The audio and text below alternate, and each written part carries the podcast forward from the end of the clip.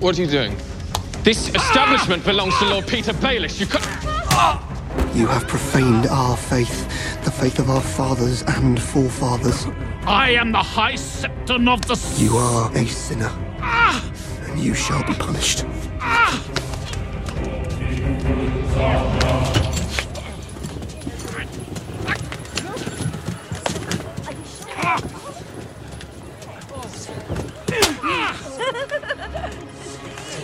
Sinner, sinner, sinner, sinner, return! Sinner, sinner, sinner, sinner, sinner, sinner, shame on you, sinner.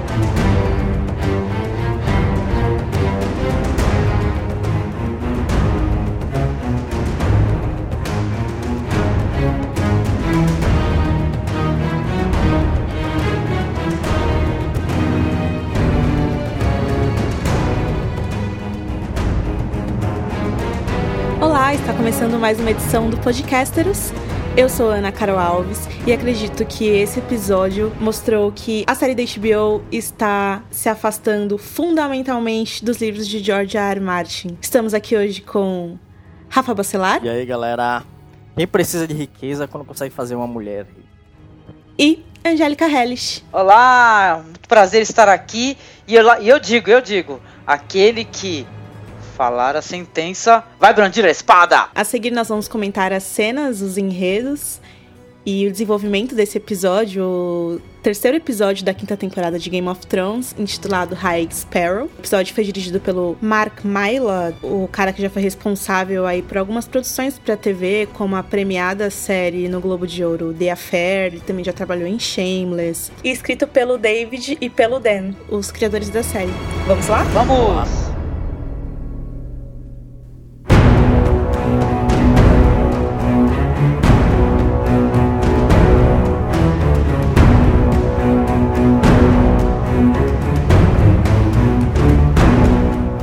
Bom, o episódio ele começa na casa do preto e branco, né? Que é onde a gente viu a área entrar no episódio anterior. E lá a gente vê que ela tá realizando várias tarefas domésticas, que é o que ela sempre fez, basicamente. Todo lugar que ela vai, alguém coloca ela pra fazer sopa, ou varrer o chão, enfim. E o set é um lugar bem bonito, né? A, Nossa, muito. a gente vê a, aquela deusa lá de cho- com as lágrimas caindo e tal, bem parecido com o que tem no livro. A cabra preta de Corro, coração flamejante, da, que é do, do, do deus vermelho, né, da Melisandre. Deus afogado com, com as, al- as algas, né. Tem uma árvore coração, que eu nem sei se aparece no livro. É, eu também não lembro. Eu lembro da área procurar, pensar nisso, mas eu não lembro se tem. Tem o Leão da Noite, né, de It. Enfim, achei muito bem feito, muito bonito todo o set, a iluminação por dentro, né, aquela luz azul, é, em contraponto com o fogo da lareira, né, que tem, é, projeta aquela luz laranja.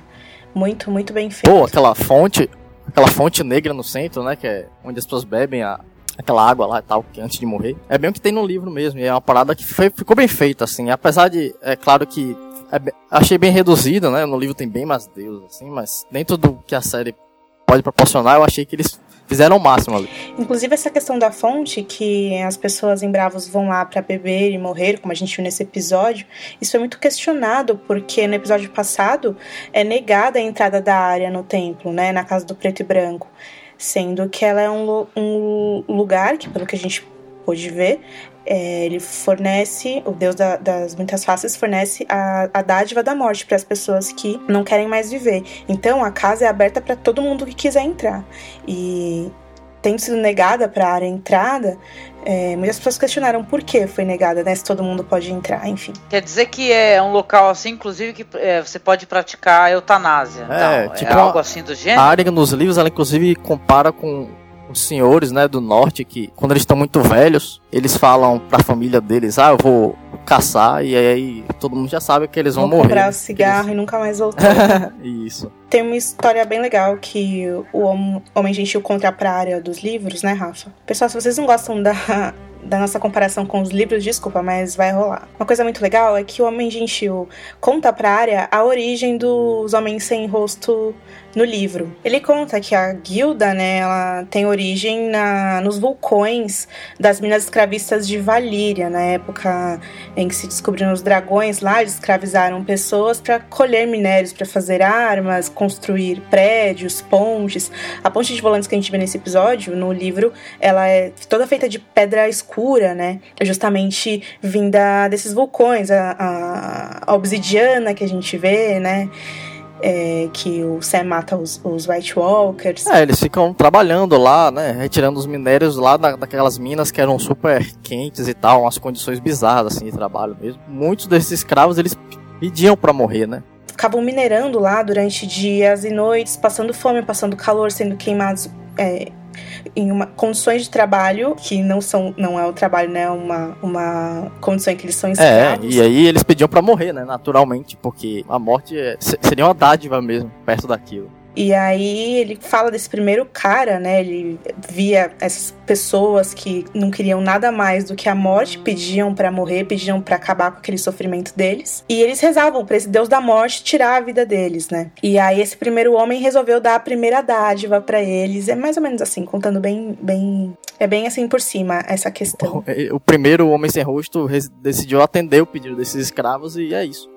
Aí a Arya fica chocada no livro, ela fala: ele matou os escravos? Por que ele não matou os, os senhores lá?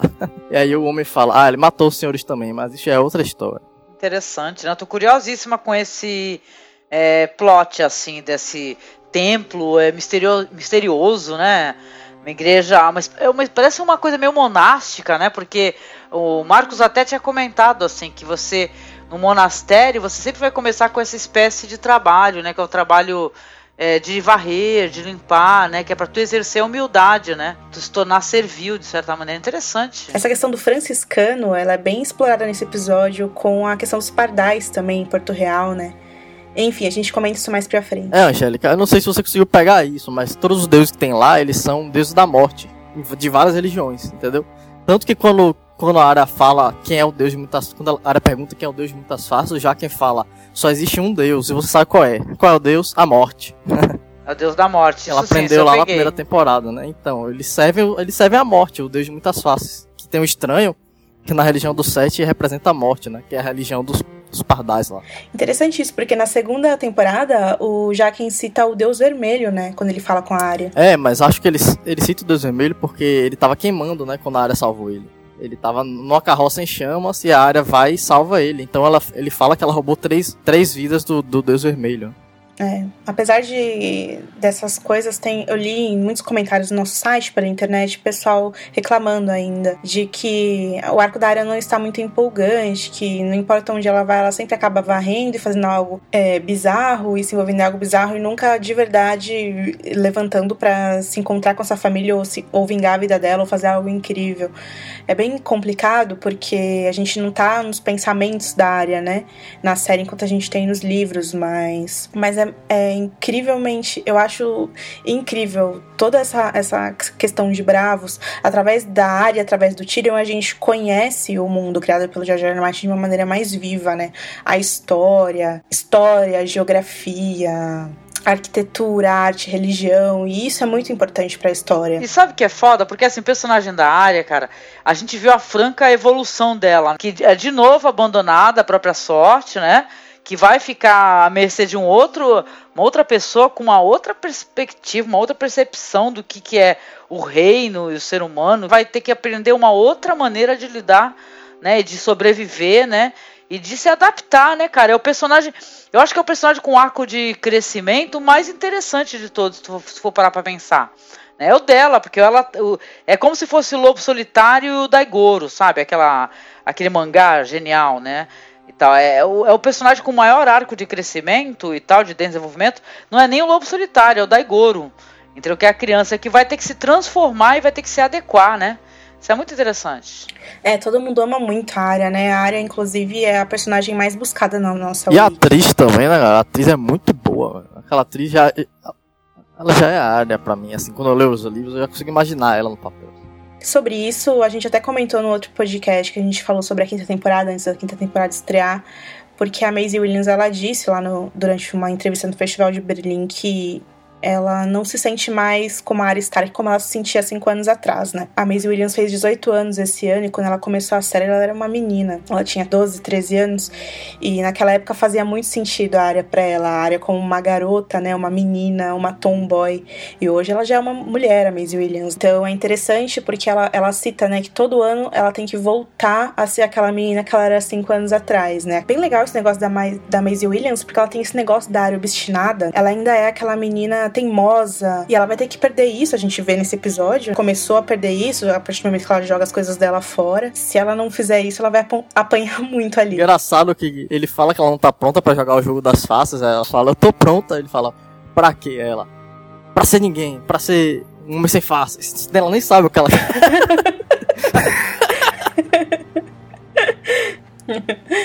É, e, gente, e as cenas com a menina cega, né? Que é justamente essa menina que dá um pau na cega área. Cega não, lá. abandonada. Abandonada, é a, a, criança abandonada, que na série não é tão criança assim, é maior que a área até. Eu tive a impressão de verdade que ela era uma menina cega, mas em alguns momentos realmente tô revendo aqui a cena, parece que não. Foi impressão minha.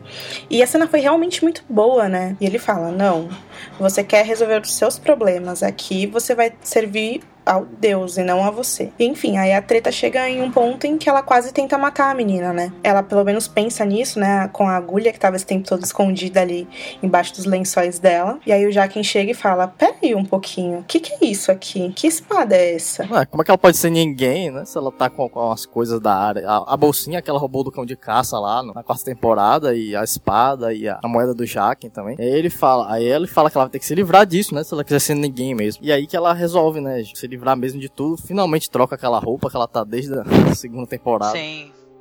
Eu fiquei angustiada, falei que, nossa, agulha não, agulha não, cara, agulha não, sabe? Eu juro que eu pensei que ela ia jogar mesmo. Porque tá um tal de. A série vai ser super diferente dos livros que eu achei que ela ia jogar. Eu fiquei muito triste. É muito triste a cena que ela joga, né? Não tem como não se emocionar. É super maniqueísta. HBO ainda sobe aquela, sobe aquela trilha. A trilha de Interfell, né? A música de Interfell. Quando tocou, eu já soube que ela não ia jogar. Porque já soube, a gente já, quem lê o livro já sabe do que ela tá pensando ali. Aham. Uhum porque eu digo que é tão legal a gente ter a oportunidade de ler os livros, a gente passa pelos pensamentos que estão na cabeça dela, e nesse momento que ela tem que se livrar das coisas dela, e principalmente da agulha, ela pensa: é, agulha era Rob, Bran e Rickon, a mãe e o pai, até Sansa. A agulha era as muralhas cinzentas de Winterfell e o riso de seu povo. A agulha era as neves de verão, as histórias da velha ama, a árvore coração com suas folhas vermelhas e seu aspecto assustador, o cheiro quente da terra dos jardins de vidro, o som do vento do norte estremecendo as janelas do seu quarto. A agulha era o sorriso de Jon Snow. E aí ela lembra de quando o irmão dela, o John, mexia no cabelo dela e os olhos dela enchem de lágrimas. Ai, eu tô com vontade de chorar, gente. É, e ela lindo. esconde a agulha, né? Porque ela não vai deixar de ser quem ela é. Muito mal escondida, né? Por sinal. Bom, né, mas pelo menos é, nos livros ela esconde na, na, escadaria da casa do preto e branco, né? Aí é pior ainda, eu acho. Você mesmo. ela esconde na, no degrau. É mesmo. E temos mais uma última cena dela, né, no episódio, é, limpando o corpo do homem morto com a outra menina que sério ali na casa, né? E ela tenta perguntar o que, que, que, vai acontecer com o homem depois que elas limparem ele e tal. E a menina meio que deixa ela falando sozinha, e aí pela última vez ela percebe que realmente ela deve ficar calada e, e servir, né? É o Valardo Harris, né? Fazendo sentido, finalmente.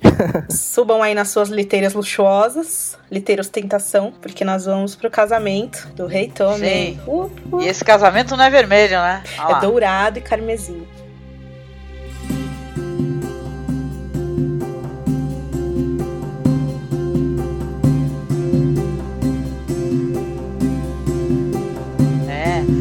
Então, essa. Agora nós vamos aí para cenas aí, como a Ana falou, do casamento da Margaery com o rei Tommen. Em Porto Real, a gente vê as liteiras é, a caminho, né, do, do septo, não é isso? De Bailor. Aí, na primeira liteira está a noiva, creio eu, né? todos estão ali, é. Querida rainha! Pá, e, e, a Cersei tá olhando assim, né? Ninguém grita, querida Cersei, I love you! é, nós chamamos! E tal, e ela dá uma olhadinha pela janela assim e fala, puta que pariu, né? Tá farejando assim que essa nora vai dar uma dor de cabeça. Aí já aparece assim um casamento, né? E a Margaret, ela está lindíssima, né? A atriz é belíssima, né? Nossa, muito. Nossa, Ah, ela é muito linda. Todos os detalhes do figurino, tomem não, ele tá sempre com essa roupa chata. Mas nosso cabelo, a coroa de viado, né, que ela usa agora. E um É. vestido dourado, assim, a manta carmesim Lannister, né? Os detalhes muito lindos. Tem, é, no- na cerimônia tem a estrela de sete pontas atrás, é um CGI, deu bem pra perceber, assim, né, que era um CGI. Mas eu achei linda. Aí a gente vê o beijo, né? A cara da rainha, aquela cara de. Hum, corta pra uma cena onde a gente tá vendo os gemidos nas câmaras de Tommen. E ele já. no- Eu pensei que ia mostrar umas, umas paradinhas, né? HBO e tal. Mas não, já mostra, sabe assim, tipo assim, ó, a pessoa rolando de lado, cansado, né? E tal. Aí ele assim, todo preocupado com ela, achei tão fofo isso, gente, né? A gente mais velha, a gente achava engraçado. É que, o, é que o ator é menor de idade, aí não dá pra. É, na premiere da, da- dessa temporada, ele falou em todas as entrevistas, ah, meu personagem, ele tem 17 anos, ele enfatizou muito Mas isso. ele, e ele é de menor também, o ator. O é ator é isso? também, ele É, tem é- 17 horas. É, é, é problemático isso, porque primeiro, Tomem nos livros é uma criança, criancinha mesmo, então nos livros o casamento É. nem pode ser consumado, e na série eles já, já quebraram essa barreira. E eles colocaram, não, ele tem 17 anos pra não ter esse problema, mas o Joffrey morre com 19 anos na série. E essa diferença de idade, ela não é muito realista, né? É, não, fizeram diferente com a Daenerys, né? Que a Daenerys dos livros ela é bem mais nova. Não, sim, tudo bem que na série você tem os, os personagens mais velhos, mas durante as três primeiras temporadas o Tommen ele era uma criança. E aí no É, recast ele virou um isso. adolescente, mas é, ele, não, ele não, não tem essa diferença de dois anos pro Joffrey. É bem É, mais, a nem idade dele como. aumentou duas vezes, né? Aumentou duas vezes, porque ele já era mais velho do que é nos livros e ainda colocaram um ator maior depois. Aí ficou Quer dizer que a bagunça. Margaery, a Margaery dos livros, então, ela não consegue consumar o casamento, né? Isso é mó perigoso, né? Que podem anular, né, o casamento. Não, né? justamente, a Cersei, ela usa isso nos livros, né? Que é a questão da virgindade da Marjorie, que é sempre contestada. Mas na série, não tem porquê, porque eles já transaram, então não precisa contestar isso. Então a série É já verdade. vai pra, outro, pra outra questão. né? Ah, eu sei que achei tão Verdade. fofo. Aí ele pergunta assim: Eu te machuquei. Ela, não, você é um cavalheiro. Aí ele deita do lado: Ah, eu quero fazer isso pra sempre na minha vida. Aí a gente pensa aqui desse lado: Nós também! Com a Natalie Dormer, É. todo mundo quer, né? E é muito não, engraçado. não, eu não. Eu não quero, não, não quero, não, quero não. A Angélica é linda. Mas. Jamie Lannister, sim. essa daí não, não, não, não. Não, mas é engraçado porque quando ele fala isso, ela já repele ele, assim, tipo, ai, calma, né? Ela, ela já mostrou. Ela é toda aí- madura, né? Ela, ah, isso não seria glorioso, meu amor. Só que gloriosa. Quem não. fala assim, né? Mas Ela, ela fala assim: é, você é uma mistura de leão e veado, Baratheon, e você, né? O cara é um dínamo, né? Pelo menos ela, ela é inteligente, ela faz ele sentir todo, né? Ah, ó, sou um homem agora, né? Marjorie dos livros tem 16, 17 anos. Ela é um pouco mais velha que a Sansa, mas ela ainda é uma adolescente, né? Na série É ela, é ela é mais velha. E como a atriz é, é muito interessante, eles usam mais ela, né? Pra deixar mais, mais interessante as tramas. Certeza, certeza. É interessante. Uma personagem boa, né? Sim. Atriz Então é até mais fácil de compreender a identificação dela com a Sansa, já que as duas têm uma idade mais ou menos parecida, né? Eu sei que ela levanta, aí ela, ela fala assim sobre a Cersei, "Ô, sua mãe protege muito você, né? E tal, e vai sempre ter você sobre a sua vista. Aí ele fala assim: "Ah, mas agora eu sou um homem." E tal. Aí ela pensa assim, poxa, né? Ela, ela começa a plantar ali a sementinha da dúvida. Fala assim, eu, eu vou fazer uma massagem gostosa no ego desse homem pra ele se sentir super macho e logo depois eu vou falar que ele é um nenenzinho protegido da mamãe. Aí na, na, na cena seguinte, meu, essa cena é maravilhosa, cara. Que eu achei que ela tá é, brincando assim com a cobra venenosa. Tem- já tem ele caminhando com a mãe, o Tommy, e tá perguntando, né? Falando assim: olha, mãe, você tá tão sozinha aqui, não tem mais nada pra tu fazer, né? Tal, e você não gostaria de ir pra Castle Rock, não? Aí a Cersei começa a intuir, né, que a Margaery andou mexendo ali na cabecinha dele. Até com muita delicadeza, né, eu, achei, eu sou sempre muito crítica dessa atriz, mas essa temporada eu não tenho nada pra falar dela, eu acho que ela tá muito mais contida. Ela não tá com aquele negócio de vamos levantar minha sobrancelha, né, o tempo todo. Aí numa próxima cena, a gente vê a Margaret conversando com as. São o quê? As damas de companhia dela? É isso? É isso, né? Na, nos livros companhia. eles colocam como as primas. Ela tem um monte de prima.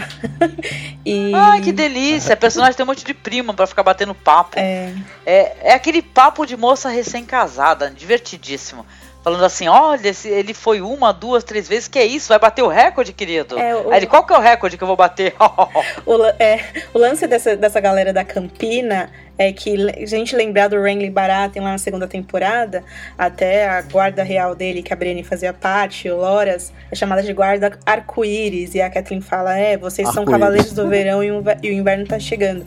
Porque eles são os modernos de Westeros, né? é, são os descolados, É, né? exatamente, exatamente. Aí ela tá lá dando risada, quá, quá, quá, quá, quá. Aí entra a sogra. Aí a sogra fala assim: Ai, querida, é, estou aqui pro que deve é pra você, que você precisar. Aí ela tem, elas trocam aquelas é, gentilezas, né? Que, aquela coisa do verniz social. Aí a Margaret, muito inteligente, né? Resolve dar uma de troll, né? Pra ela. Fala assim: Ah, ah é, por favor, é, como eu posso chamar você? Você chama você de rainha viúva? de mãe. Aí ela responde assim, ela fica meio incomodada aqui, que ela tá me chamando de velha, sua baranga, né? E tal. Engraçado porque eu tenho a impressão que essa atriz ela é um pouco mais nova que a Cersei, né? Que a atriz que faz a Cersei. Não é, né? Claro que ela é. É que ela tá bem é, conservada, Nossa, né? eu acho que ela é mais nova assim. Deixa eu dar uma olhada aqui, mas pode continuar. Não, ela é, ela é mais nova que a Alina Hayden, sim. Só que É elas, não, elas não estão tão distante assim pra, pra outra chamar ela de véia, caquética, Você tem um né? bom ponto, você tem um bom ponto. É. Deve ter uns 10 anos de diferença. É. Nos livros, Nossa. o James Lannister tem 34, eu acho, e o Tyrion tem 26. E na série, o Tyrion tem 30 e poucos, e eles. O, a Cersei e o Jaime tem 40, né? Aí eu Ah, acho que a, bom, essa- a diferença. Essa atriz deve ter isso mesmo, viu? Ela tem, ela tem mais ou menos essa idade, eu creio. Não sei, eu não tô no IMDB pra verificar a ficha dela, mas deve ser. a- Mas ela. A Cersei tem 41 e a, a, a, a Marjorie ela tem 33. Ó, tá vendo? É meio pau a pau. Então são 8 anos Pouca- de diferença. Pouquíssima coisa, né? Aí, eu sei que a Cersei dá uma cortada. Querida, o que você precisar. Aí eu pensei comigo assim, cara, essa vingança vem a cavalo. Porque tu pode. Tu que pode querer roubar o reino de uma mulher, querer roubar o poder, mas não chama de véia, entendeu? Não chama de véia, que aí sim, né? É, eu achei que foi meio que uma retaliação pra cena lá do casamento do Tyrion, que ela dá o braço pra, pra Cersei, né? Não vejo a hora da gente ficar juntas e sermos como, como irmãs. Daí a Cersei fala, é, se a gente fosse irmãs, eu te estrangularia em seu sono. Vocês lembram dessa cena? né? Lá faz tempo, A sim, Cersei sempre, sempre foi assim com ela e com o Loras. E aí agora do nada, ela, tudo que você precisar pode contar comigo. Não tem essa. A, a Marjorie se sentiu ali po- poderosa o suficiente pra, pra dar essas tiradas nela. Ela é poderosa, no, porque nos livros ela ainda tem uma certa. Porque a Cersei ela é meio que regente do Tommen, né? Ela, se, Exato. ela mesmo se, se proclama regente, fica mandando nas coisas. Na cela ela já não tem esse poder, porque o cara já tem idade pra. Já tem idade pra fazer filho, tem idade pra reinar também, né? Então Exato. ela não tem mal o que fazer ali. A partir do é momento bem que a, a Marjorie ficar grávida, já era pra Cersei. Né? Nos, livros, nos livros não tem essa possibilidade, porque eles não consumam um casamento, porque ele é muito jovem. Mas na série já Com tá mais certeza. consumado. Ela pode ter, assim como a Cersei fez, ter filhos que nem são do Tommen e não vai importar. E a Cersei não vai ter. Não vai ter poder sobre isso, ou será que vai, né? Não sei. Na hora que ela chega, a Marjorie fala: Ai, que pena. Se, se eu soubesse que você viria e ia vir se juntar a gente aqui, eu teria pedido pra eles trazerem vinho. Mas como é de manhã, a gente não tem esse costume, só bêbada, né? Basicamente ela fala isso. Caraca. Ah, é, bizarro. A Angélica falou que ela tá mais contida e tal. Nos livros não é assim, não. Nos livros ela tá, ela tá agora pior do que nunca, assim. A gente, a gente sabe que embaixo é, desse verniz social aí, dessa polidez, tem muita coisa rolando, né? É cruel. Ela vai se afastando e as meninas vão rindo e os, e os risos vão ficando mais altos, assim, gente. É, e é isso, né? Bom, já já a gente volta a falar da Cersei quando a gente for falar da fé. É, vamos pra Winterfell, então? Vamos, tô com saudade. Vamos lá. Ai, Angélica, não tenho boas notícias pra você. Pô, eu sou lembrar que eu sou o guardiã das masmorras de Winterfell e a merda voou e eu tô por lá, Você cara. tá lá ainda, né? Depois de tudo, velho. A Angélica, pra quem não sabe, foi a Angélica que escondeu o Bran e o Rickon na época com a Osha e o Holder. E foi ela que ajudou eles a fugir. Pois é, cara, ainda tô lá, a merda t- está voando, entendeu? Mas tô escondida nas masmorras, cara.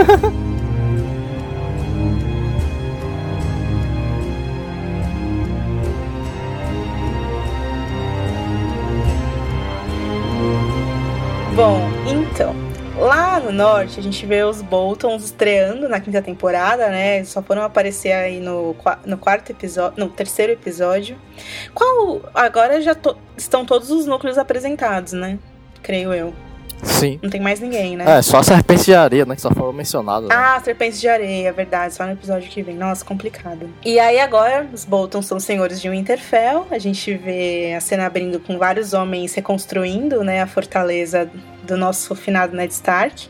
E aí, pela primeira vez nessa temporada, a gente vê o famoso Rick observando os Boltons lá, pendurando alguns homens, mulheres esfolados na entrada do castelo, cara. E é engraçado porque isso foi algo que o próprio Theon fez, né? Ele matou os filhos do moleiro e exibiu lá. É, e o, tá muito bom, né, Ana? O, agora sim, ele tá parecendo um fedor mesmo. Gente, sério, toda temporada a gente, a gente elogia muito Alf Allen e não tem como. Toda- é engraçado, todas as cenas ele, ele tá furtivo, assim, num cantinho, só observando e escutando. É, Bem não legal fala nada, isso. mas é, é bom. Né? O trabalho É. dele é bem feito mesmo. Muito bom. Bom, e aí no jantar a gente vê Papai Rose e filhinho Ramsay falando sobre a melhor maneira de manter os senhores do norte leais. O Ramsay quer esfolar e matar todo mundo, né? E o Rose já quer que o Ramsay se case com alguém, alguém legal, alguém que seja bacana e que una os senhores pra eles. E a Rose fala que encontrou a garota perfeita. E o Rick lá, boladaço, só escutando. Ele tá usando um- um- uma roupa, que é uma blusa com uns, uns pelos, assim. É, ficou parecendo um, um pássaro, não sei. Eu achei Ele tá legal. parecendo aquela, naqueles desenhos lá quando alguém joga piche e depois joga é, pena em joga cima. pena. Tá sendo trollado. que mancada, Eu, Angélica. eu acho que ele pegou a roupinha da área lá, que deve ter achado. É, falando. bom, e aí quem é essa garota perfeita que eles encontraram? É claro que é a Sansa, né? A gente vê ela a caminho de Interfell com o Mindinho, ela não sabe disso ainda. Eles param e contemplam fosso Kaelin, que aparece até na abertura do episódio. Aquele lugar todo queimado, pantanoso, horrível no meio do nada, mas é um ponto estratégico incrível, né? E aí o Mindinho e a Sansa contemplam lá. E aí o Mindinho fala: tá, é verdade, eu te prometi pro Ramsay. E a Sansa faz aquela cara de não, que horror, se recusa aí, chora e fala que não vai, que ela vai, vai fazer greve de fome e que ela vai embora e que ele não pode obrigar ela. E aí fala, ele fala: Sansa, você fugiu a sua vida toda, você foi uma espectadora a sua vida toda do fim da sua família, um por um. Aí ele segura no rosto dela, aquela cena famosa do trailer, né? Vingue-os e beija a testa dela. É esse o tempo que a série dá pra Sansa ponderar e decidir.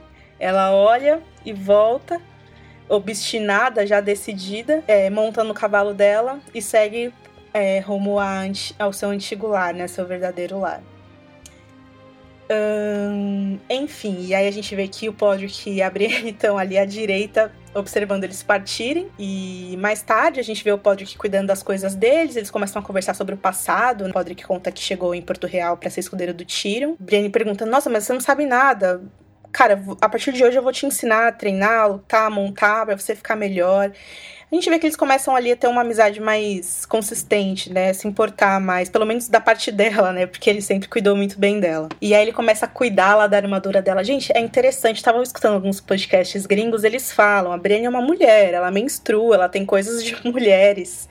E como que é pra ela, né? Porque o padre cuida tudo, ele ah, desamarra o cadarço da, da armadura, da bota, cuida de tudo dela, limpa tudo pra ela. Pô, É- nessa é época as mulheres deviam usar intimidade, uns paninhos, né, cara? O que, que ela fazia com os paninhos de bunda dela, cara? Podre, lave meus panos, né? Tadinho do Podre. Podrick, não, um machado com Podrick lavando. Ai, que horror, gente, não. E o Podrick da série tem uma fama, né? Pois é, ele é uma criança nos livros. Se tiver alguma historiadora, algum historiador escutando e puder acrescentar aí nessa questão da higiene da Brienne durante a viagem dela, é, por favor, divida com a gente sua sabedoria nos comentários. Estamos curiosos. É, então, é engraçado porque ele fala, é, ele fala, ele conta a história, né? Como ele foi escudeiro do Tyrion, o pai dele deu ele pra, pra ser escudeiro de um cara que roubou um presunto e aí forcaram um cara e o Tywin poupou ele, né? Até conta nos livros que, na verdade, o pai do pai dele morreu na guerra do. na rebelião Greyjoy, se eu não me engano, né, Rafa? E a mãe dele era super pobre e tal, e aí ele foi servir um cavaleiro andante. E depois que aí aconteceu a mesma coisa do, do presunto. E aí o Tywin colocou ele lá pro Tyrion, como o Rafa falou no episódio passado, que é pra humilhar o Tyrion e a ele mesmo, mas acabou dando certo, né? Pô, acabou descolando, se vacilar, o melhor escudeiro e o mais fiel, né? Pois é. Genial. E, enfim, aí é, ela começa. Conta para ele também como que. A relação dela com o Renly, né? Ele lembra, ah, você serviu o Renly, como que era? E aí ela fala que desenvolveu essa lealdade quase que inabalável é, com o Renly depois que ele ajudou ela a passar por uma situação um pouco humilhante. É, os garotos bajulavam ela pra ficar com ela e depois começaram a rir dela, porque ela era alta desengonçada. O, o, velho famoso bullying contra a garota feia, né? Ela fala, eles me chamavam de Brienne a Bela. Então eu percebi que eu era a garota mais feia do mundo. E aí ela fala que o Renly salvou ela nesse momento e que ela, desde então, resolveu ficar na guarda dele para protegê-lo, mas que no momento que ele mais precisou, ela não pôde salvá-lo, que foi quando ele morreu pela sombra lá da Melisandre. E aí ela fala a frase famosa do trailer: Nada é mais odioso do que falhar em proteger as pessoas que amamos. Legal que o Tyrion, é, o Podrick fala, né, que o Tyrion dizia que o, o Renly era um, era um homem bom e tal, e a Brienne meio confirma isso com a história. E na série a gente não viu muito isso, né? O Renly ser um homem bom e tal. Apareceu ele ali falando com soldados naquela cena que ele na segunda temporada, ele perguntando como é que tava o Pé, o soldado, para mostrar que era um líder carismático e etc. Mas não, não, não deu muita profundidade para isso. O cara apareceu e no outro episódio tava morrendo. É verdade, já. é verdade. Mas é bem interessante essa, esse arco aí, né? Tanto da Sansa, né? Porque você fica fala, caraca, a gente sabia que o Mindinho ia aprontar alguma coisa para manipular ela. Mas na verdade ele tá é, tornando ela uma pessoa mais forte, né? Talvez dando mais poder e tentando ensinar ela como se tornar assim tão manipuladora quanto ele, né? É, Nessa. Nesse jogo dos tronos aí, né? O David Dan, eles deram entrevista pra Entertainment Weekly falando por que, que eles fizeram essa grande mudança no arco da Sansa, né? No, nos livros a Sansa fica só no vale, a gente já falou isso. É, eles falaram que explicaram que a, a, ideia geral é eles gostam muito da Sophie Turner e queria dar mais algo mais interessante para ela fazer, unindo lá o plot que já tinha o Interfell e algo que as pessoas pediam muito, né? Todo mundo fala a Sonsa, a Sonsa não faz nada. Quando ela vai fazer alguma coisa? E aí eles foram lá e fizeram, explicaram que eles tiveram essa ideia desde a segunda temporada. Enfim, e aí eles falam, o Mindinho, ele o que ele mais gosta, o que ele mais curte no mundo é a Sansa. E a única coisa que ele mais curte no mundo do, do que a Sansa é o poder. E aí ele uniu essas duas coisas, né? Usar a Sansa como minha aprendiz, né? Nas, nos Paranauês e conquistar o norte através dela, não sei. Vamos ver o que vai acontecer. Mas voltando na questão da Brienne, pessoal, ela tem esse gancho do Renly, ela conta do passado e ela fala, é, o Stannis ele matou a sombra do Stannis. Eu vi a sombra, mas assim, no meu coração que foi o Stannis. Ela não tá errada, né? É, a tá... sombra não era o Stannis, mas foi o Stannis que matou o irmão. É. Conivente com as magias loucas da Melisandre. Essa, essa ideia dela de matar o Stannis, a gente conversou muito entre a nossa equipe no nosso Viber. Aliás, pessoal, vocês já seguem nosso grupo aberto no Viber? A gente sempre posta coisas muito legais lá. A gente comentou bastante o episódio depois que ele foi exibido. E a gente falou lá com o Felipe Bini, eu e o Rafa, sobre o fato de que essa frase aí que ela pretende matar o Stannis é a série falando que vai ter embate entre ela, entre ela e o Stannis. Provavelmente. Eles estão indo pro mesmo lugar, né? Pra Winterfell. O Stannis já disse que vai para lá atacar. O Stannis tá indo para lá, ela tá indo para lá atrás da Sansa. E é. só um dos dois poderá sobreviver. vai ser tenso. Isso aí me deixou meio. É, uma coisa que não tem no livro, né? Porque eles nem, eles nem sonham se encontrarem. É claro que ela quer acabar com a raça dele, mas enfim, né? Cuidado. E aí, voltando pra Sansa, a gente vê pouco tempo depois, ela e o Mindinho, enfim, chegando em Winterfell, eles fazem as saudações lá, a família Bolton. O Rick como sempre, boladíssimo, só no cantinho olhando. Gente, parabéns pro Rick, sério.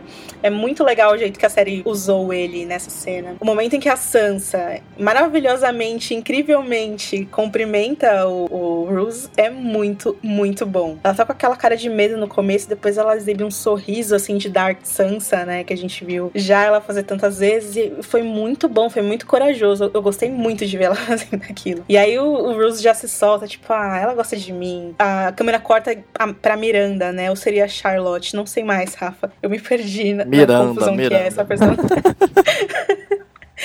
pra Miranda. E, e ela tá olhando com a cara de eu vou te esfolar, vou te matar, vou te caçar com os meus cachorros. Meu, que medo. É meio. É meio E aí, ah, rapidinho, na- nos livros o. O Ramsay ele é cercado por uma gangue de, de rapazes, né? Uns, são os, os, os rapazes do bastardo. E na série parece que são mulheres, né? tem o Damon Dance pra mim, Angélica. Tem o Caralho Amarelo e Grande Elenco. São todos loucões, assim. Mas na série parece que eles pegaram mulheres mesmo pra fazer, né? Porque vê que do lado da Miranda tem várias. Várias garotas, assim. É, o legal de pegar mulher é que dá pra fazer cenas de sexo gratuito a qualquer momento. É o que a quer. E aí a Sansa chega lá nos aposentos dela e uma senhora com uma trança super elegante, super diferente, recebe ela. Bem-vinda, Lady Stark. O norte se lembra. Putz, velho. Eu adorei isso. Nossa, Isso que legal, foi né? muito bom, foi muito bom. Eu acho que não teve quem não falou, yeah! Eu acho que principalmente pessoas dos livros, né? muito bom. Eu acho que foi até um presente para pessoas dos livros, porque, meu, esse plot da Sansa em Winterfell. E aí tem uma- mais uma outra cena em Winterfell, né? A gente vê o Rick escondendo o rosto da Sansa pra não reconhecer ele. Enquanto o Ramsay e o Midinho conversam sobre ela, o Ramsay basicamente fala que... Não dá pra saber se ele tá mentindo, né? Provavelmente tá, mas ele parece até um pouco genuíno em ser doce com a Sansa e tratar ela bem. Eu acho que uma das maiores falhas dessa adaptação é como o Mindinho não pensou que o Ramsay esfola pessoas. É, é. É, pô, porque o Mindinho é, junto com o Vares, é o senhor das fofocas, né, meu? Pois é. É ele que saiu. Ele ficou pior na fita nessa história toda, eu acho. Porque. É, eles sacrificaram o Mindinho. Bom, o legal é que a, a HBO ela é até, assim, sincera consigo mesmo, né, Rafa? Porque o Rules, ele parece bastante cético, né? Tem a cena dele com o Mindinho. É. E ele fala, cara, você tem o vale todo. Eu tenho o norte, mas, tipo, eu matei o Rob e os caras me odeiam. Eles podem me trair, você tem tudo. O que você tá fazendo aqui? Por que, que isso seria vantajoso pra você, né? E o Midinho tem que explicar, mas não convence muito. Eles falam, ah, o Tywin morreu, o Lannister já era, não sabemos lá como vai ser lá, a gente tem que se garantir aqui, velho. O Roose não, não, não entendeu muito, não comprou muito, mas ele tá ali, o, o noivado está feito, né? Vamos ver o que vai acontecer. E é legal que a. che- Chega a carta que a Cersei mandou, né? A gente vai comentar mais pra frente a cena do Qyburn. Mas chega a carta que a Cersei mandou e, e o Roose fez questão de abrir e ler primeiro pra ver o que ela queria, né? Todo mundo. A questão principal é que tá todo mundo com medo da, da ter uma super cena em que vão estuprar a Sansa e esfolar ela viva, né? Todo mundo tá esperando o pior, assim. É, eu tenho uma pergunta em relação a isso, assim, é, é, com embasamento ridículo de série, né? Porque a gente, o que a gente conhece do psicopata, né, do, do serial killer, né, eles não têm é, interesses sexuais, né? Como normalmente o caso do Joffrey, né? É, como assim que esse Ramsay, ele tem essa ruma de, de, de, de, de mulheres lá, que ele fica junto, que ele transa e tal, né? Porque ele, ele é pra ser um personagem da- dentro da série perturbado, né? O que tem algum probleminha mental aí, né? O cara que esfola, que tem pra isso é coisa de serial killer, né? Como assim ele, ele tem essas mulheres e tal? Ele no livro também é assim? Ele é um sádico que é, é muito putanheiro? É, a primeira vez que a gente ouve falar do, do Ramsay nos livros, ah, o, o Bran ainda é o, o guardião de Winterfell, né? Em, no A Fúria dos Reis, e as pessoas começam a chegar pro Bran e reclamar do Ramsay. Que, meu, ele passa nos lugares e, tipo, estupra todo mundo, esfola todo mundo. Travessuras. E uma dessas travessuras que ele faz, ele forçou a viúva da família Hornwood se casar com ele. E aí ele estupra ela, força ela a assinar um documento proclamando ele Lorde de Hornwood, e aí ele tranca ela numa torre, Angélica, sem comida, e ela morre de fome e come os próprios dedos. É porque ela é mais velha que ele também, né? Ele, sei lá. Já, é- ele já é um cara escroto, então imagina vai dar uma mulher mais velha pra casar com ele. Então. Exato. E o que acontece nos livros é. As pessoas chegam pra reclamar disso, né, pro Bran. Daí o Bran manda o Roderick pra dar um jeito nele. Aí o Roderick captura ele, leva ele pra Winterfell. E aí ele toma o Winterfell de tia, do Tian e taca fogo em tudo e mata todo mundo, enfim. É, então, no livro, a relação dele com o sexo é mais ou menos assim. Ele faz as mulheres comerem os próprios dedos. Ele tem umas cenas, né, Rafa, que ele solta os cachorros pra caçar as meninas. E ele e caça, estupra e dizem que se, e depois ele esfola elas e dizem que se a caçada for boa, ele corta o pescoço dela, ele corta a garganta dela antes de esfolar. Se não for, ele esfola elas vivas mesmo. É uma parada bizarra. Nossa. Porque ele também é fruto de estupro, né? O, o pai dele ele estuprou uma esposa de um moleiro que era muito jovem, né? Aí ele tava lá, tava lá cobrando impostos, eu acho, sei lá. E aí ele viu que a esposa do moleiro era bem jovem, aí ele falou: "Ah, vou pegar ela aqui mesmo". Aí ele forcou o cara e na árvore mesmo que ele forcou o cara, ele foi lá e estuprou a mulher. E aí nasceu o Ramsay, né? Caramba, é tipo, é tipo Highlander, né? Que o cara chega lá no, no, no moinho lá, é, eu vou te pegar! Mata o cara e ainda estupra a mulher, né? É, acho que no Highlander 1, né? Eu vou voltar a falar dos livros rapidamente pra gente encerrar essa parte do de Winterfell, pra explicar qual foi a maior mudança aí em relação a, a o que era pra acontecer em Winterfell.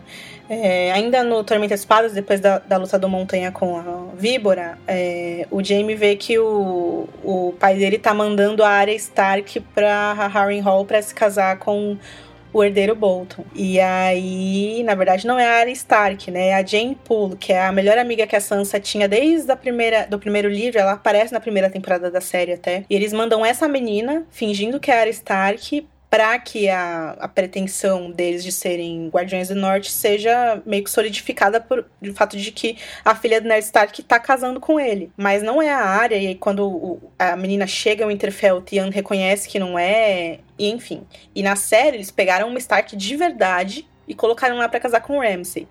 Lembrando que a Sansa é procurada no Sete Reinos por ter matado o Tywin, por ter matado o Joffrey, desculpa. Joffrey. É.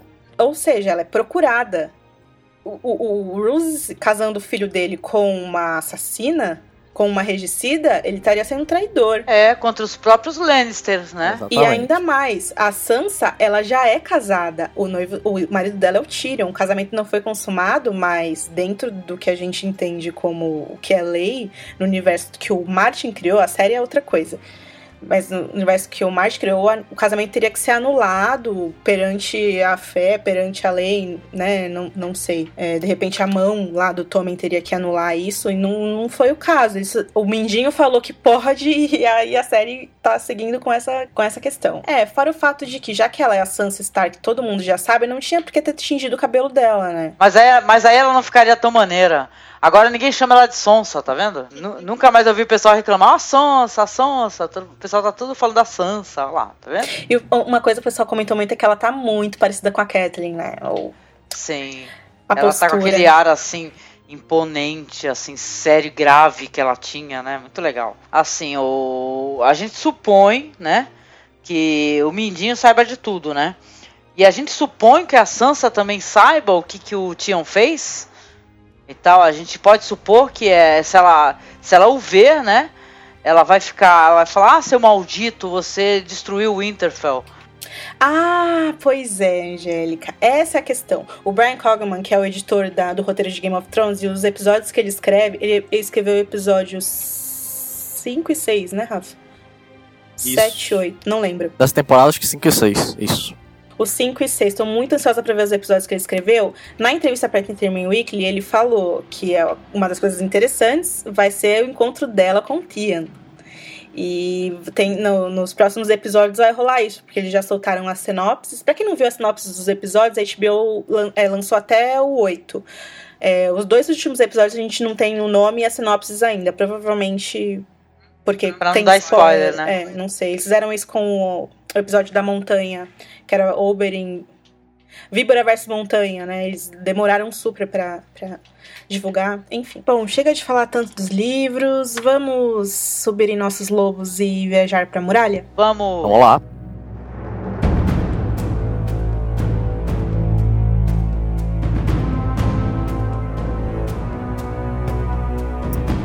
É, aí na muralha a gente vê o Jon Snow lá se acostumando, né, com a posição nova dele, que agora esse é o comandante. Tá lá na salinha dele com o Wally, né? O que fica estranho é que o Wally matou a Ygritte e o John fica tipo.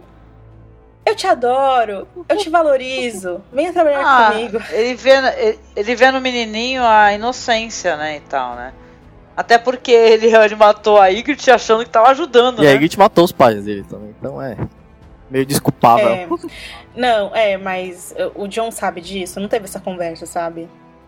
Eu queria que tivesse essa conversa porque eu ia aceitar melhor. Desculpa, galera. É verdade, faz sentido. Ele meio que fala pro Stannis, né, que quando é que você vai embora, meu? A gente não tem comida pra dar pra você. E, bom, aí o Stannis fala, pô, já vou, mano, tá, tá me expulsando? tá cansado de mim já? O Stannis sempre preocupado, é, né? O Stannis gosta muito do John, né? É, e ele tá sempre preocupado. Parece que o Stannis tá sempre preocupado, né? O que as pessoas estão pensando dele. Ele quer que todo mundo ajoelhe. É, tem uma coisa bem diferente que eu acho. É, do- no livro, o, o Stannis pega o quarto do comandante, fica lá. O John tem que dormir num quartinho. E é ele que procura o, o, o Stannis quando ele vira senhor comandante. Não o Stannis fica entrando na salinha dele pra conversar com ele. É uma, é uma coisa assim, mesmo sendo senhor comandante, o John tem que sempre se ajoelhar e, e falar com humildade com o Stannis. Na Até série, já rei, né? É, na série já colocaram o John lá na mesa dele. E aí o Stannis fala que ele vai embora pra Winterfell e, e questiona se o Tormund ele não poderia ser um bom líder, né, entre os selvagens, agora que o Mance Raider morreu. Que idiotice, né? Porque líder ou não, porra, mataram o líder deles, né? É, agora a tendência é que todos se desunam mesmo, né? O Stannis não tá ligando muito, ele só quer que as pessoas tenham ordem e, e obedeçam ele. Não obedeçam, Obedeçam mas, a ele. Eu acho que o Stannis gosta do John porque o John ouve ele, dá uns conselhos legais. Tudo que o Stannis quer é ser ouvido, é ser amado, pessoal. Nesse episódio ele fala que ele quer o certo pros sete reinos. Aí o John fala, ah, é, contanto que você esteja governando eles. É.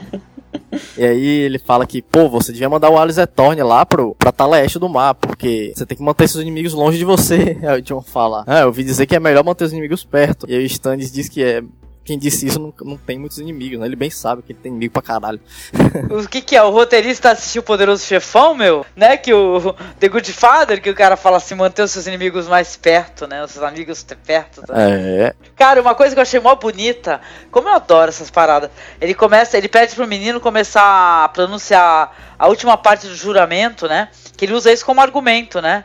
Que é, ah, o Davos, né? É, pro, ele fala pro, pro Oli fala assim, ó, fale a última parte do juramento, né?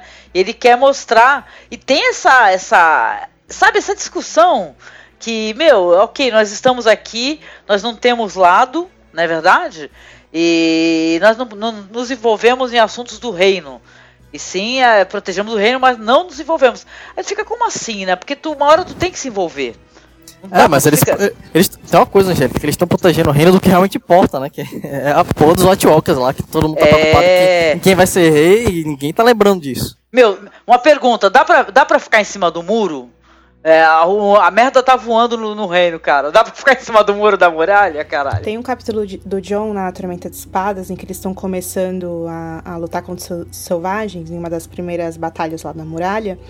Que o John se lembra de ter conversado com o tio dele, o Benjen, sobre isso, sobre é, o fato de que a Castelo Negro não tem muralhas que a protejam de uma possível guerra. A não ser a muralha de gelo que protege o reino dos homens, mas do lado oposto, não tem uma muralha que proteja os pat- patrulheiros de alguma ameaça que vem do sul, né? E justamente por isso, porque a ideia é que a patrulha não, to- não tome, não participe de disputas do reino. E aí o Benjen conta pra ele que certos comandantes da patrulha quase destruíram tudo, toda a- guilda e a si mesmos, por causa do orgulho deles, por causa da ambição deles. Ele cita um cara chamado Russell Hightower, que tentou deixar a patrulha como herança pro filho bastardo dele. Teve um senhor comandante chamado Roderick Flint, que quis fazer dele mesmo o rei pra lá da muralha. E tiveram outros, né, que eles citam que tentaram guerrear um contra o outro. Enfim, sempre que isso acontece, né, sempre que algum patrulheiro, que algum comandante resolve é, fazer algo que não seja proteger o reino dos homens contra os White Walkers e contra os selvagens, isso acaba dando em confusão. A questão é essa, mas eu vejo isso muito. A série tá chamando por um fato que é o seguinte: a irmã do John tá em Winterfell obrigada a se casar com um cara que eliminou a família dela, que matou o irmão dele, que era queridíssimo para ele. O John vai ficar parado ou ele vai ajudar o Stannis? É claro que ele ainda não sabe o que tá acontecendo lá, mas e quando ele souber, ele vai ficar parado? Ou ele vai de contra, né, socorrer a irmã? É, essa cena, a cena, a próxima cena agora é, é muito boa, né? A gente vê eles num salão comum lá, discutindo com, a, com o John já meio que exercendo ali pela primeira vez, o, apontando tarefas, né, pros, irmãos dele. É, é legal isso, desculpa, mas vai vir mais aquele. Mais nos livros. Então se preparem. Mas nos livros, o John ele não faz assim na frente de todo mundo. Ele chama cada um que ele vai dar a tarefa em particular, para não constranger ninguém, para que a conversa seja mais íntima pra, e mais. É, como se você estivesse falando com uma pessoa de confiança mesmo, né? E na série eles fizeram esse espetáculo no salão, enfim. É que na série o pessoal tá se lambuzando, né? Eu também tô aqui, tô me lambuzando na alegria de ver o John mandando, sabe? Que ele era tão ele pau mandado, né? se lambuzando na alegria. Lambuzando na alegria, por favor. Porque a gente tá aqui assim, porra, malandro, manda, cara, manda, caralho. Entendeu? Tá muito foda isso, cara. É, mas o Janus Lynch não tá gostando muito dessa ideia, não, do bastardo mandando ele. Ah, mas o Janus é mó cuzão, né, cara? Vamos lembrar, cara. Pô, o Janus Lynch é aquele filho da puta, cara, que o Ned se ferrou lá, foi encurralado por causa do Janus, né? Safado do caramba, tem que morrer mil vezes, cara. Team Ned Stark Forever, cara. Eu gosto muito daquela cena da segunda temporada que o Tyrion manda ele pra muralha. Eu gosto muito, é uma das melhores cenas. Vou deixar aqui linkado pra, gente, pra todo mundo que estiver escutando o podcast rever. E é um cara que matou o bebê, né? É um filho da puta mesmo. Matou o bebê no primeiro episódio da segunda temporada, matou os bastardos lá do Robert. Bom, antes disso, o John ele faz o contrário do que o Stannis, o que o Stannis aconselhou. Ele, ele ele faz até uma brincadeira bem legal no começo, ele fala sobre as latrinas, né?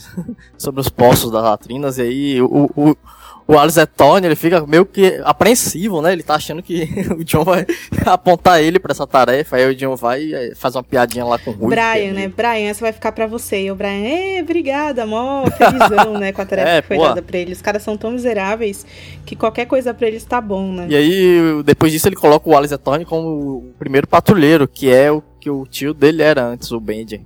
Uhum. Pô, que é um, um cargo que... super importante. Né? É, um cargo muito foda, né, meu?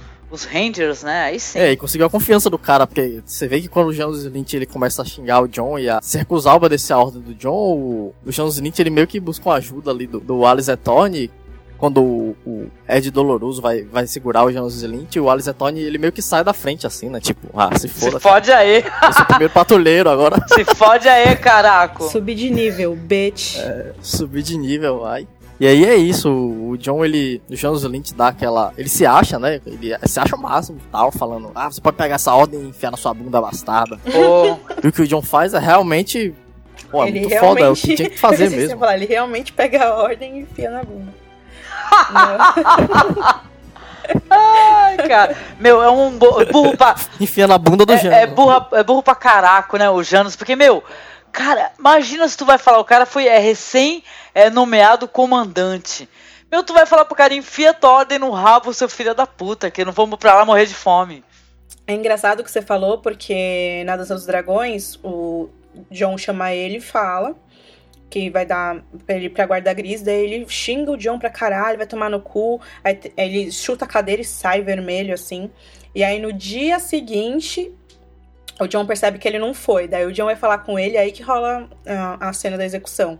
O John ainda dá um tempo, né? Ele não faz na hora. Na série ele já xingou, tchau, né, Rafa? É, tem que mostrar é. poder, pô, numa hora dessa, imagina. Nos livros, ele. O John, ele até. ele Primeiramente, ele pensa em enforcar os Janos. Aí, depois, depois de um tempo, ele fala: Não, não, não, não, para tudo, para tudo. Aí a gente até pensa. Isso tá errado. É, isso tá errado. Aí a gente pensa nos livros: Ah, ele não vai, não vai matar o cara, que merda, né? Mas aí ele fala: Aí ele fala: Ed, traga o bloco. Aí o Ed traz o bloco, e ele vai, pega a espada e. Pá! Na cabeça não, do ele fala: Olha, se você continuar se mexendo aí não vai dar pra te matar em um golpe só. Você estica o pescoço, hein? Ele fala assim ainda. Pô, sabe o que, que é bonito de uma maneira muito trágica, né? Mas é muito bonito. Porque essa cena, ela remete, óbvio, né? À primeira cena do primeiro episódio da, da primeira temporada, né? Da série, né? Onde a gente vê o Ned Stark com os meninos, né? Com todos, até o Bran. Ele mostrando, né? O... O... Um Como é que é? Um cara que também é um irmão negro, né? Desertor, desertor. Um, um desertor que ele é obrigado a, a, a, executar, né? Porque abandonou e tal. Porra, se você caraca, né? Que calhou de esse, de certa maneira, ser o mais parecido com o Ned Stark, né? Olha, mas eu acho que não é o mais parecido, porque o Ned, ele matou um homem que era inocente, na verdade, inocente, porque ele, ele fugiu, na verdade, porque ele viu os, a, os outros, né? É, o cara que viu os outros na primeira cena, ele fugiu assustado, por isso ele deserta, e por isso o Ned. É a segunda cena da, da série, né? É super é, forte, dá o tom da série. Olha, a primeira cena da série vai ser meu filho vendo eu tirar a cabeça de um cara, ok. Mas eu acho que a cena que mais se parece com essa, na verdade, o, o Tian decepando o Roderick Cassell, porque o John mata o Janus Slint por ódio. Não é que nem. A, na minha concepção, tá, gente? Não é que nem a, a Matando o moçador, ou o John, ou o Ned matando. O Rob. É, o Rob, o o Rob Rob matando o Karstark, que é, tem aquela coisa de, meu Deus, é, o, o John realmente quer acabar com a vida daquele filho da puta. Do mesmo jeito que o Tian tava com ódio do Roderick. O, o Jon Snow, ele sabe o que que esse, é, esse pilantra fez com o pai dele? A traição Sabe, e ele, tal? ele fala, ele bulina o Joe várias vezes falando. Ele chama ele de filho de bastardo de um traidor o tempo todo, né? Olha ele só, sabe. filha da puta. Aí depois fica chorando, eu sempre tive medo, toda a minha vida eu tive medo. Aí ele morre, diabo! Psh, Corta, né? Eu, o que faz Jonas Lynch é bem bom, na verdade, porque eu fiquei com dó dele nessa hora. Apesar de Eu, tudo. eu também, acho que todo mundo, né? Porque ele se entregou assim, eu sempre tive medo toda a minha vida, e você Ah, fica com é. pena, né, do cara. Eu não, eu não fiquei com dó, não. Acho que eu fiquei mesmo, tipo, com o John mesmo, mano. O que, que essa porra tá fazendo aqui na patrulha? Vá, sai! Vá! Ó, o patrulheiro cagão, Ah, morre, nem pensar, né, meu? Logo aqui. logo Morre, aqui diabo, merda é. tá. É, É, pois O é. lance dessa cena foi que a galera falou muito assim: é, vocês chamam a, Dani de burra, de porra, o que você tá fazendo ao matar o moçador, mas o John também exerceu o seu poder ali. Não, mas ele exerceu o poder dentro de uma ordem pré-determinada do, do que é, é, é- é- Tipo assim, uma lei que os caras têm que cumprir dentro dessa muralha aí, porra. Imagina só o comandante, tu imagina o Mormonte mandando alguém, alguém fazer alguma coisa, ele. Fia essa ordem no cu aí, velho, filha da puta. Não, porra, é, meu. É, Rola a- isso. Era a, a questão que a gente viu muito, a gente leu muito, né, Rafa? É da questão de, do ódio gratuito que as pessoas têm pela Daenerys. E talvez seja porque ela seja mulher. Não sei, eu não concordo com isso, pra ser bem sincera, mas é o que a galera falou aí. Isso é ainda mais curioso porque a cena da Daenerys não existe no, no- nos livros e a do John existe. E aí deu pra perceber que os produtores propositalmente colocaram essas cenas em episódios seguidos, né? A gente viu da Dani no episódio passado, do John nesse episódio, justamente para levantar esse tipo de questão que eu acho super válido, né? É pra a gente discutir aí misoginia e misandria e outros aspectos sociais que a ficção permite.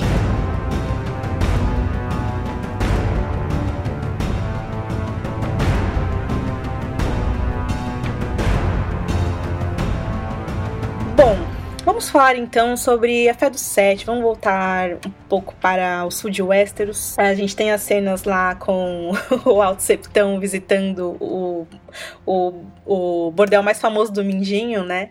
Em Porto Real. Olha os né aí, pessoal. Vocês nem estão me ajudando.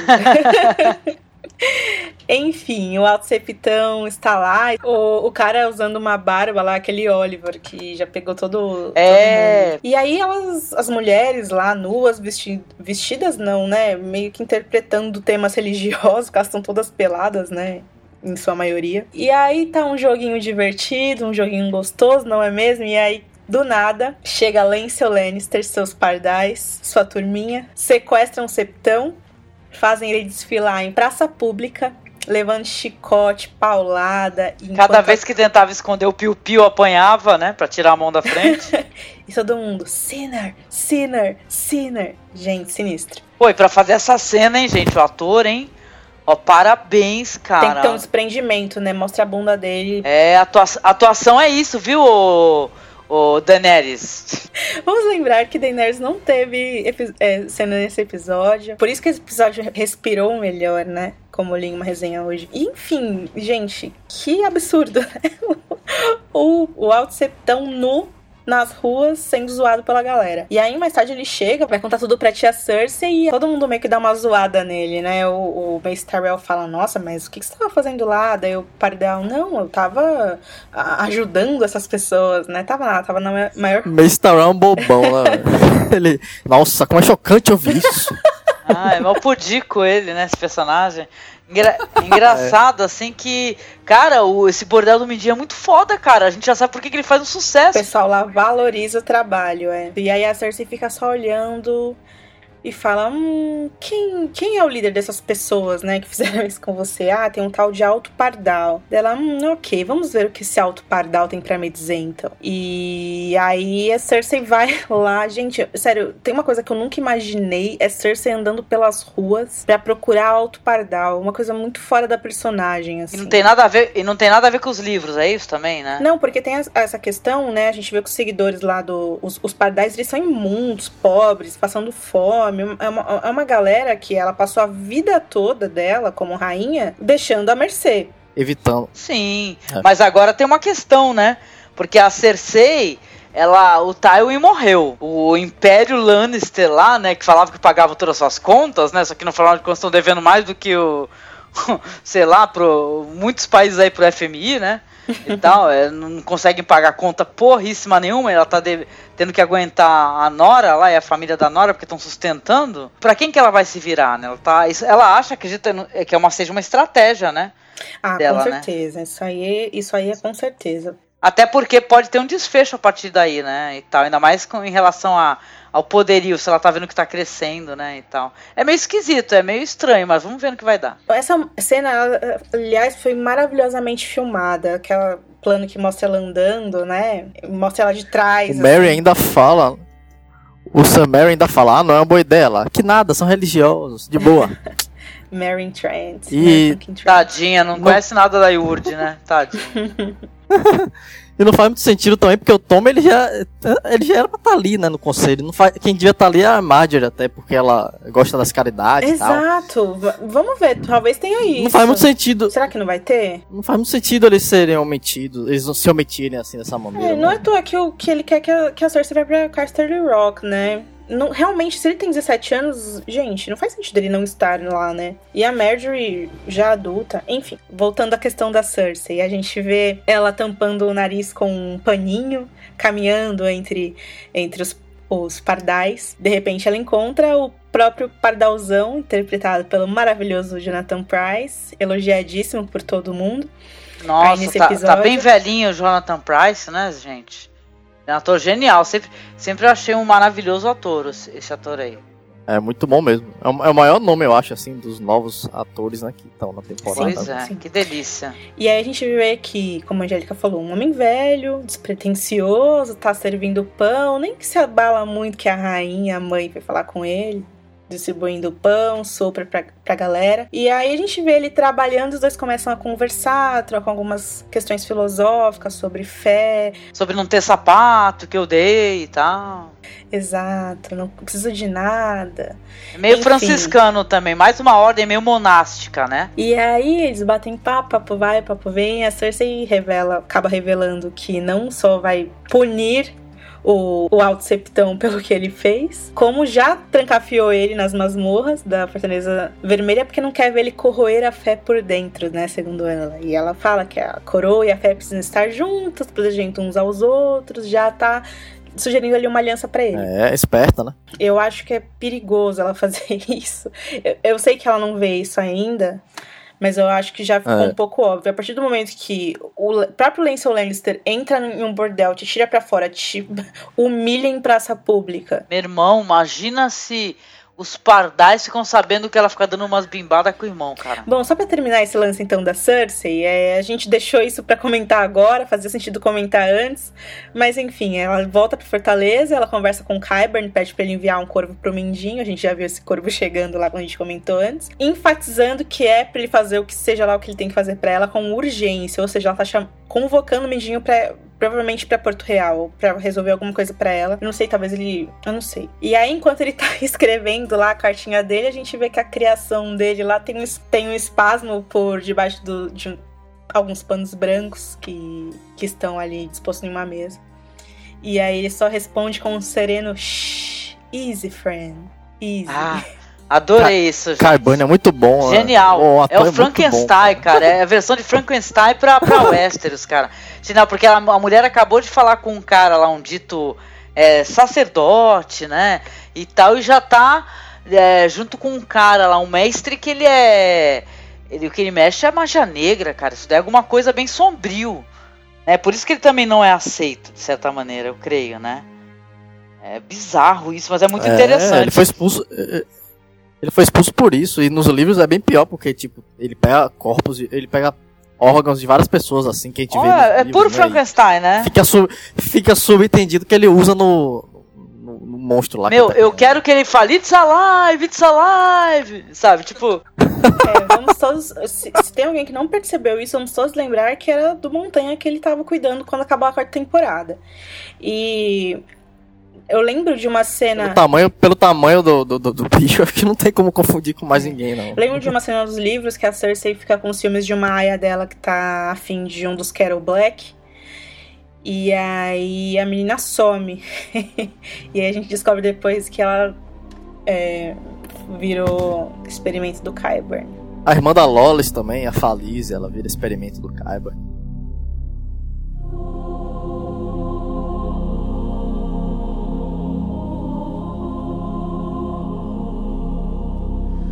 Genial, genial, meus queridos ouvintes, porque aí a gente vai voltar para um dos, um dos arcos, assim, dos personagens favoritos de muita gente, né? E tal. É, que a gente vai voltar a ver o querido Tyrion e Varys, né? Que na, até o momento na série a gente não viu assim grandes desenvolvimentos e tal, mas vai ter um desfecho curioso para isso aí, né?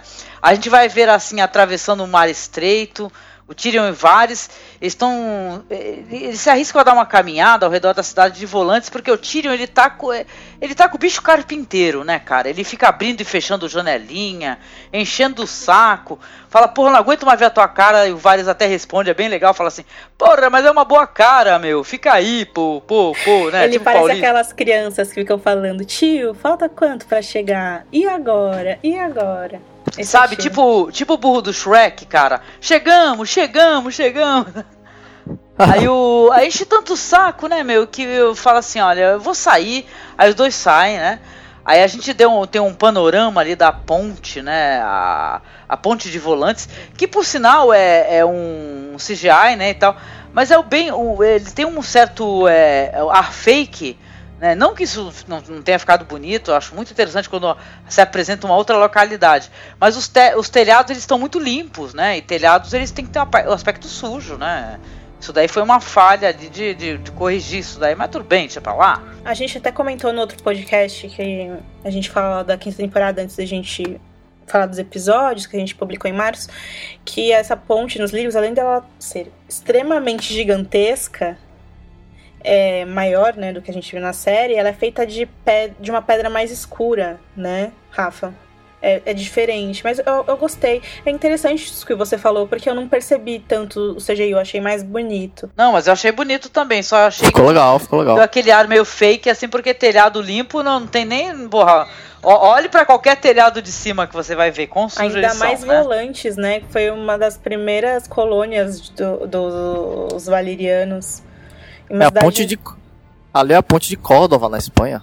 Ah, interessante isso, essa imersão que a gente tem na, nessa cultura em volantes, porque a gente vai ver os mercados, manipuladores de serpentes, diversas qualidades de escravos com tatuagem no rosto, né? Um monte de mãos decepadas em ganchos. E quem diabos iriam comprar mãos decepadas? Eu sei que sim, bruxas compram, gente. Olhos de cadáveres, mãos decepadas, né? E seriam as mãos dos ladrões que foram pegos? Hã? Hã? Vai saber? Provavelmente, provavelmente. Aí a gente tem, inclusive, é, é uma coisa que te remete a esses filmes orientais, né? Onde você vai chegar nos mercados e vai ter toda essa coisa cultural e interessante, né? Isso ao olhar do estrangeiro, né? Aí a gente é. Aí os dois chegam. Vão ver lá uma sacerdotisa vermelha.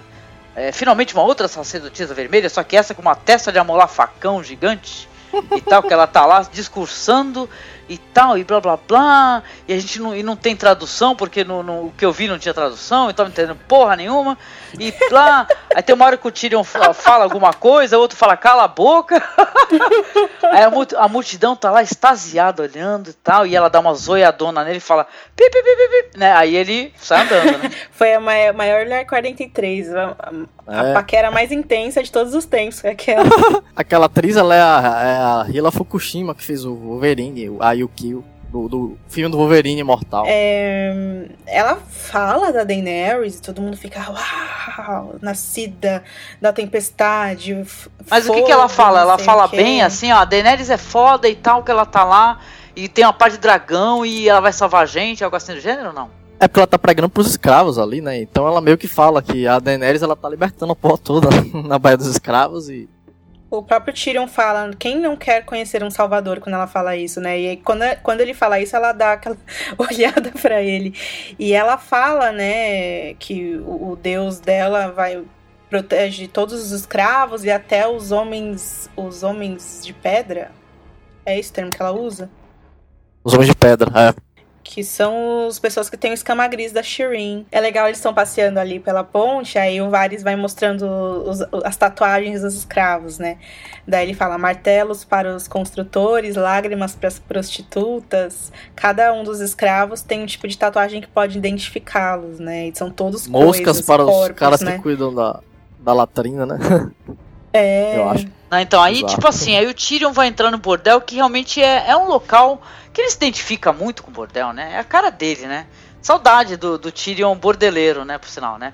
Aí ele entra e tal, aí eles veem mulheres lindas e a gente vai ver o cos pobre da Daenerys é foda, cara, com a bunda de fora. Aí o Varys é, se sente meio desconfortável com a bebida e com pessoas, é porque ele tá no puteiro, né, meu? Mas assim, aí o, o Tyrion começa a beber né? Aí a gente vê que o Sordiora tá muito pau da vida, assim, meio triste, meio cabisbaixo. Meio? É, é, ele olhando. Tá... Ele tá morto ali, praticamente. morto por Mas, dentro. bicho, ele é muito otário, esse Sorjora, porque se qualquer homem inteligente fala assim, gente, eu vou, já que eu tô aqui, não consigo pegar a Daenerys, vem em mim, né, meu puta de bunda de fora, né? É, ele tá assim porque o cara pegou primeiro. Aí, é, provavelmente. Mas é um otário, tá vendo? Nem pra ele ofertar alguma grana assim e tal e pegar, mas né, né, deixa pra lá. Mas de qualquer maneira, o Tyrion começa a, a cantar uma jovem prostituta de cabelos castanhos que está um pouco insegura e tal, e ele achei ele muito galante, gente. Esse ator, eu, eu acho. Aliás, eu sempre achei esse ator muito interessante. Eu então, sempre achei ele bonito, viu, gente? É, eu nunca saí com anão, gente. Eu tenho que revelar essa verdade para vocês. Eu nunca saí com anão, nem anão nem oriental, tá? Ah, eu então, já, né, então fica a dica. Falar.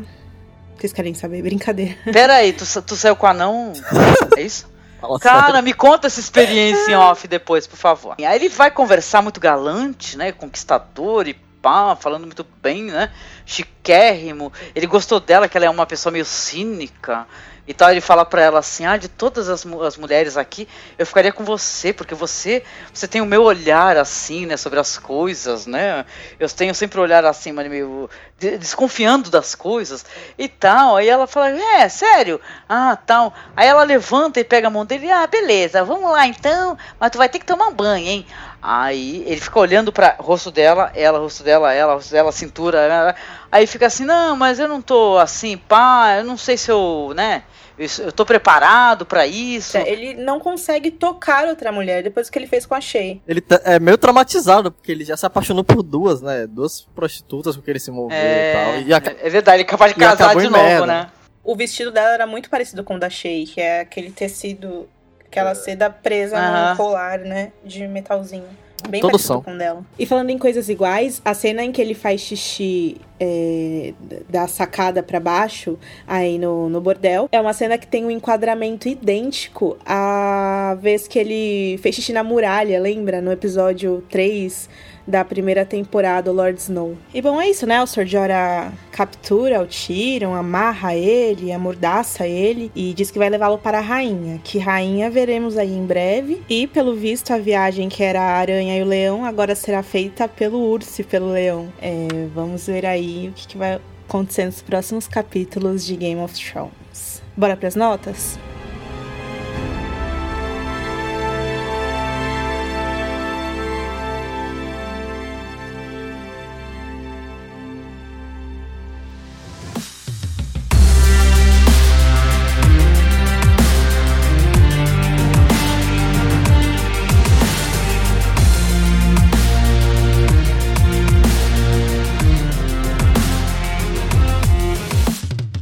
Angélica, conta pra gente qual sua nota para esse episódio. Olha, eu dou pra esse episódio é, uma nota boa, porque eu acho que merece. Eu gostei muito desse episódio.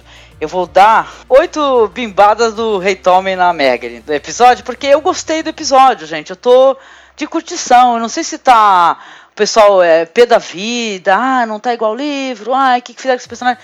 Mas, cara, teve tudo que eu gosto e mais um pouco, entendeu? Porque eu tô curtindo, eu gostei dos ambientes e tal, da ambientação é, lá da onde a área está, né, que é essa casa aí da porta branca e preta, essa parada do casamento e tal.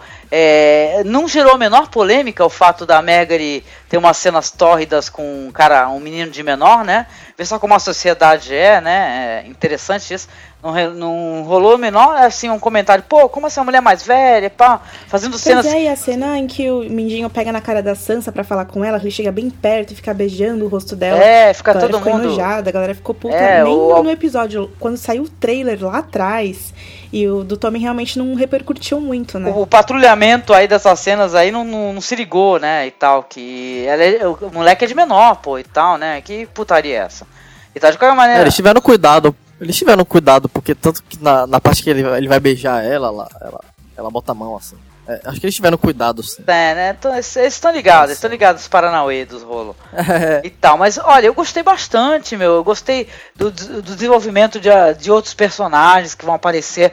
Esse daí dos pardais aí, não dá pra você é, não fazer o link com o que a religião já fez com a sociedade, né? Perseguição religiosa, fundamentalismo religioso. O Winterfell, esse lugar que eu amo tanto, né? E, e, e eu, realmente o, o Norte se lembra, e eu me lembro também, né? Muito bom, muito bom. Rafinha, manda sua nota então.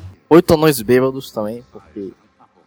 Foi o melhor episódio até agora, né? Teve umas partes assim que foram bem diferentes do livro, mas que foram bem adaptadas. O volante ficou bem bonita. Aquela sacer- sacerdotisa vermelha lá foi uma das personagens assim que eu mais gostei. Uma das personagens assim da aparência dela mesmo, entendeu? Da, da representação dela ali, eu achei bem interessante. É isso, teve a parte da Sansa que teve vários desvios, mas que me deixou curioso, por incrível que pareça. Mais curioso do que o, o plot do Jaime lá em Dorne, né? que a É, gente viu é um no- novo arco, né, meu amor? passado. Tu não acha que é interessante, sei que ele te interromper, que é assim, que mesmo sendo uma coisa que não acontece nos livros, há uma outra construção, né? É uma coisa nova, gente. Vocês têm que ap- ap- É. ap- aprender a aproveitar isso, né? É algo novo aí, novo pra você que já leu o livro e já sabe exatamente o que vai acontecer, né? É, com certeza. Mesmo que eles não, mesmo que eles não consigam fechar isso de maneira eficiente, vai ser uma experiência, né? Que a gente vai ver. É, a gente tá aqui pra isso, mesmo, pagando pra ver, né? Vamos ver. Até porque quem fala mal não vai mudar nada. Então, É, pessoal, minha nota também é 8. Eu achei o melhor episódio da temporada até agora. É, cenas extremamente bem executadas, cenografia incrível, design de produção incrível, texto muito bom, apesar do texto de Winterfell tá um pouco estranho ainda, mas mesmo que ele esteja estranho pelos motivos que a gente colocou aqui, eu estou muito curiosa pra saber o que vai acontecer, todo mundo tá muito curioso pra saber o que vai acontecer. Eu acho que principalmente os fãs dos livros Estou ansi ansiando pelos próximos episódios, é, sinceramente falando, e vamos ver o que vai acontecer. Bom, para finalizar o programa de hoje, então a gente vai dar algumas dicas de filmes, séries, livros e jogos para vocês curtirem aí o fim de semana desse feriado. Quem tem dicas bacanas aí para os nossos ouvintes?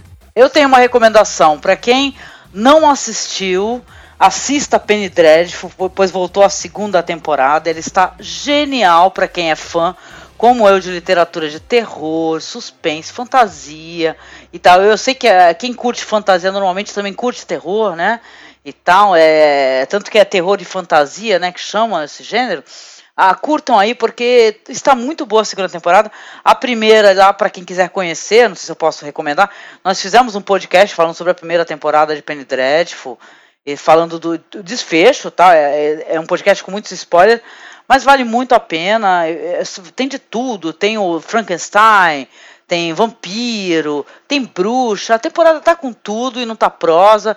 Tem é, aquela baronesa é, que se banha em sangue, né? A Bathory. Cara, curta, assista, vale a pena. É o que eu tô curtindo agora.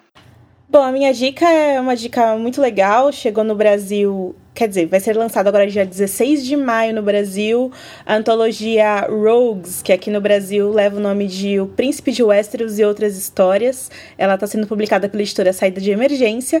Tá, pessoal, isso aqui não é um merchan, é uma indicação mesmo de livros, porque, enfim, nós somos um site sobre as crônicas de Gelo e Fogo e Game of Thrones, e a gente sempre vai indicar os livros que tiverem é, conteúdo desse universo para vocês. Esse, essa antologia tem o conto The Rogue Prince, né? Que levou a tradução, é claro, de O Príncipe de Westeros aqui no Brasil. Ela se passa, essa história se passa 80 anos antes do que a gente vê em Dunk e Egg, né? Este conto que é publicado nessa antologia é um conto meio que irmão ao The Princess and the Queen, que saiu em uma outra antologia. E são duas histórias, tanto The Rock Prince quanto The Princess and the Queen, são duas histórias que contam ali as origens da Guerra Civil, que ela é bastante conhecida como a Dança dos Dragões, a guerra entre a família Targaryen que levou à extinção dos dragões no mundo que a gente conhece em Game of Thrones. É claro que muita gente já leu o conto, né? Assim que ele saiu, é, tanto Princess and the Queen, que não tem é, previsão de publicação aqui no Brasil ainda. A gente falou que editores não sabem se vão publicar. Vai depender, é claro, do sucesso de vendas desse, dessa primeira antolo antologia. Mas enfim, é claro que muitos de vocês já leram esses contos, mas é legal a gente ter a edição brasileira, né? Que aliás conta com histórias de diversos outros autores, entre eles o Neil Gaiman, o Patrick Rothfuss, a Gillian Flynn, enfim. Deixaremos o link é, indicando compra aqui na descrição do podcast para quem estiver interessado e indique para os seus amigos também, é uma leitura bem bacana, indicamos 100% aí para vocês. O Podcasters dessa semana fica por aqui hoje. Mandamos um beijo e um abraço enorme para todos os nossos leitores e ouvintes queridos que são educados e comentam com educação e fazem críticas construtivas com educação pra gente. Aos mal educados ou aqueles que não estão felizes com o nosso conteúdo que a gente produz há muito tempo no site. Sinto muito. É, na internet inteira tem diversos sites que cobrem Game of Thrones, tem outros podcasts sobre Game of Thrones no Brasil, nos Estados Unidos, na Inglaterra, na Suécia. Você pode recorrer a outras fontes. A gente não pode fazer nada, principalmente se você não tiver educação. Então, é isso. Eu, Angélica e Rafa voltamos na semana que vem com o Marcos Noriega, se tudo der certo, é claro. E um beijo enorme para vocês. A gente se vê em breve. Tchau, tchau. Vá conhecer outras produções fora Game of Thrones. Aparece lá no cinemasmorra.com.br, ó, jabá. e apareça lá e nos visite, poxa. A gente gosta de séries de filmes legais também. tá bom, valeu galera. Até a próxima.